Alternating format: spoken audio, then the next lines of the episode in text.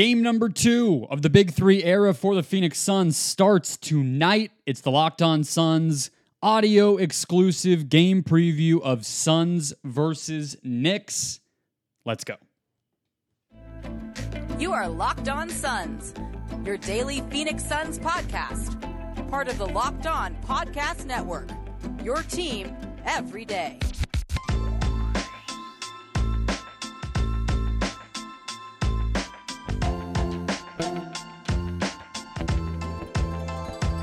And we're back. This is Locked On Phoenix Suns. We're part of the Locked On Podcast Network, and I'm your host, Brendon Kleen, a credentialed media member covering the Suns for the past seven seasons, a writer at Suns.com, and the host of the Just Basketball Show wherever you get your podcasts. A big thank you for making Locked On Suns your first listen to get you ready for Suns Knicks.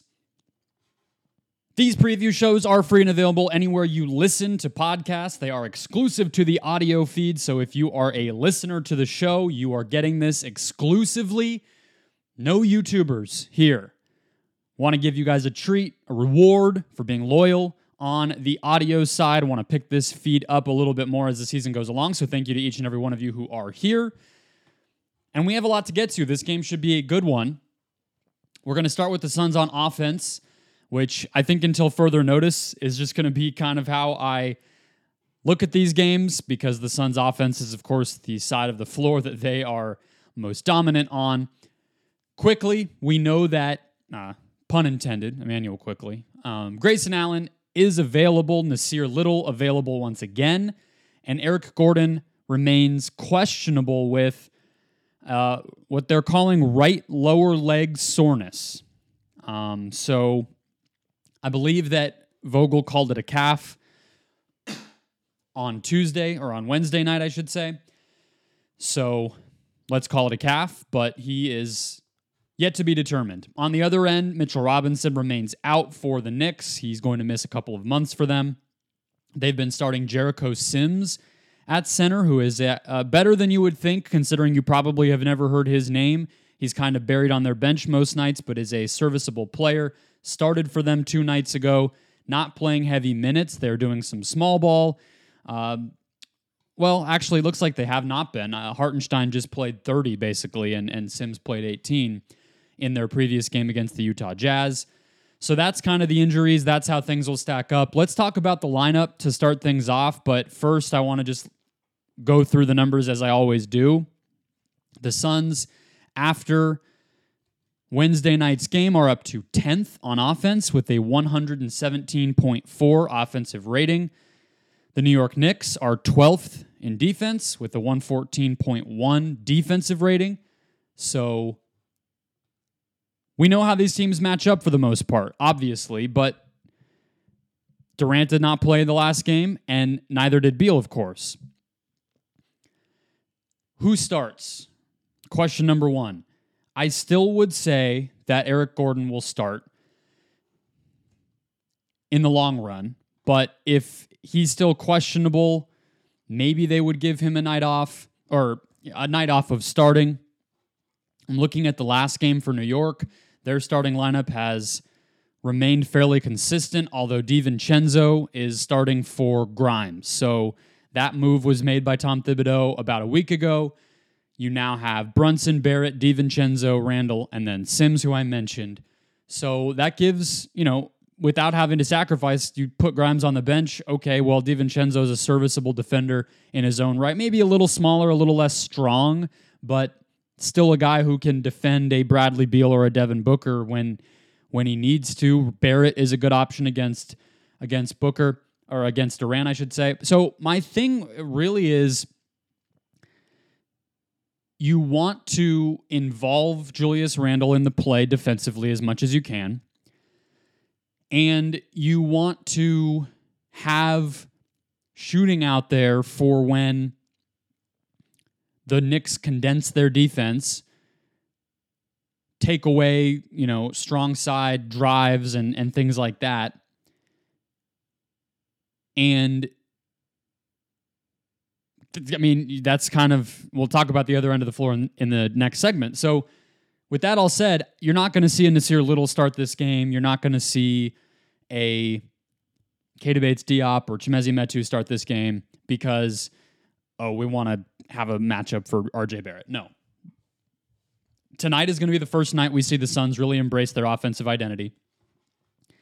I think that they were all, I think the main takeaway from everybody, even if it was unsaid a little bit after that Warriors game, or sorry, the Nets game on Wednesday night, was that they felt as if they generated a lot of good shots and offensively that what was maybe the most problematic thing was that the role players didn't make shots. Because again as i said multiple times after that game booker durant and beal all shot 50% or better from the field. They all had four or more assists and they all got pretty aggressive uh, at, at various points. Now obviously start to finish having more structure and and coherence to what they're doing is is going to matter.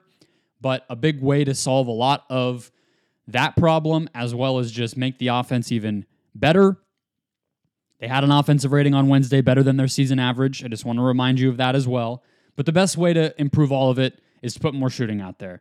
And with Gordon, one of the fortunate things you have is when you do see an RJ Barrett or you see a, a switch scenario against a Julius Randle or Jalen Brunson, Gordon is a good switch defender because he's big, he's strong enough and stout enough to guard bigger players. So I think he will again, if he's good enough to go, I think he will start but you can probably see where I'm going now that I've ruled out almost everybody else. I think we could see Grayson Allen start if it's not Gordon. So I know that would be one of the two guys coming back, but hey, that's their role on this team. You can't always give everybody training wheels when they return to the floor. Looking back at the last game these teams played, obviously the buzzer beater from Devin Booker, or the game winner, I should say, from Devin Booker was the the main takeaway, the main highlight from that game. But above and beyond that, I think you saw Gordon have a big first half. That was big. You saw Nurkic used well as a playmaker. Um, I'm interested to see if they approach it that way again. Obviously, Mitchell Robinson's not the only Knick who brings size and physicality as a defender, but he's the main one who does. And if he's not in the game, do they emphasize Nurkic as much? Do they emphasize Nurkic, Nurkic as much now that Beal and Durant are back? I, I tend to think no. I tend to think that you will see a lot of the same kind of simplified one action dribble handoff, pick and roll stuff with the best players all involved maybe some weak side movement from from Beal to try to get a quick good shot against a mismatch or in open space and live with that result. I don't think that they'll be so determined to work the defense and whatever because look, Robinson is really important to this team. They just lost to Utah without him. And I know, you know, Suns fans are obviously aware that Utah can put up points, but you know, they did not have Keyonte George for the majority of that game. They are working Walker Kessler back into the lineup. Lauri Markkanen has been in and out. Simone Fontecchio and some of their other guys did not have uh, Ochai Agbaji, Kelly Olynyk did not have great games as far as scoring is concerned, and the Jazz still put up 117 points. So this Knicks defense is susceptible big time. And what they do well is um, it's going to evolve, but they don't foul and they rebound. I would think those things aren't even a lock with Robinson out because they're going to have lesser defenders at the rim, meaning that they're more likely to foul. And of course, he's one of the best rebounders in the entire NBA. So I just think that the Suns are catching the Knicks at a good time. I think that they will try to just settle into what they want their identity to be. Obviously, some of the way the Knicks play will benefit that identity too. So it is a good matchup in some ways. But if the Suns can integrate Allen and Gordon, get some better looks, or make the, the good looks more often when the role players get those opportunities and continue to build out the structure and sim- kind of simplistic efficiency that the big three want to have, there's a win on the table tonight, especially at home. On to the other side of the floor. Don't forget to sign up for Locked, Ins- Locked On Suns Insider text alerts. Where you can get my first reaction to Suns news and rumors every day. Basically, I go on Twitter, I go on Reddit, I go on social media, so you don't have to. I send it directly to your phone with my thoughts on the news. You can also get a video breakdown of something going on in Sunsland once per week. This week's will obviously be focused on the Nets and Knicks games and how the Suns integrated their best players together, and observations on game days and more.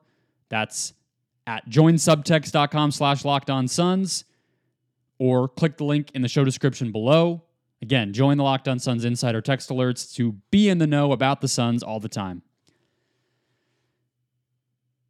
All right, coming back, let's close out Suns on defense. Go through the numbers quickly to start off here. The Phoenix Suns, after Wednesday night's game against the Nets, are 14th in defense with a 114.9 defensive rating.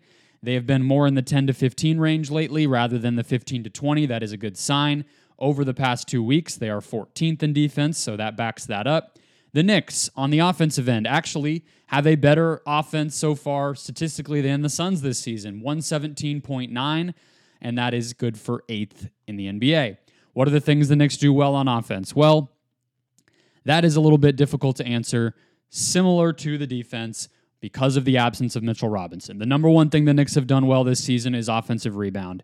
They are number one in offensive rebounding by a really good margin, and Utah is a little behind them, and those two are at the very, very top of the pack. But that's not necessarily the case with Robinson out. Jericho Sims, for instance, against Utah the other night for for the Knicks had one offensive rebound in 18 minutes. Isaiah Hartenstein had three in 29 minutes. So good, but you know, again against the Suns the last time, Mitchell Robinson had five offensive boards in 34 minutes.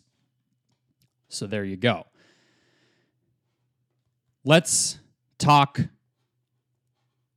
specifics. I want to go through some of the challenges that the Suns face at this point when it comes to their new lineup because I've said it before and I'll continue to say it. The best version of this Suns team, it doesn't, it's hardly worth even having to acknowledge this, is obviously with Beal healthy. But the fact remains they are an, they were an imperfect defensive team without Beal. It's not to say that he's going to ruin their team defense, but they're putting a lot of lesser defensive lineups out on the court now because guys like Okogie, Goodwin, Nasir Little even aren't going to play as much or play together, and that's going to lead to um, some kinks to to work out. The Knicks are a team that likes to isolate. They like to pick out mismatches and they like to isolate. They don't get to the rim a ton, they don't take a ton of threes. They get corner threes up at a decent level when the defense has to rotate, and they take a lot of mid range shots because their two best players are Julius Randle and Jalen Brunson, and those are the shots that those guys like. In terms of making threes, the Knicks do succeed. You know, that can fluctuate. You don't bet on that every night with, you know, RJ Barrett was hot to start the season. Um, they have a lot of streaky shooters. DiVincenzo is probably, you know, as far as a spot up guy goes, pretty consistent. He's shooting uh, 43% this year. But again, Barrett, Hart, Grimes, Randle, these are guys who you can't bet on them to take a lot or make a lot of threes every night. So I wouldn't treat that as too big of a threat. But again, back to the personnel and back to Brunson and Randle. No Okogie in this game. I would expect a lot of Jordan Goodwin. I wouldn't be surprised if Jordan Goodwin closed this game.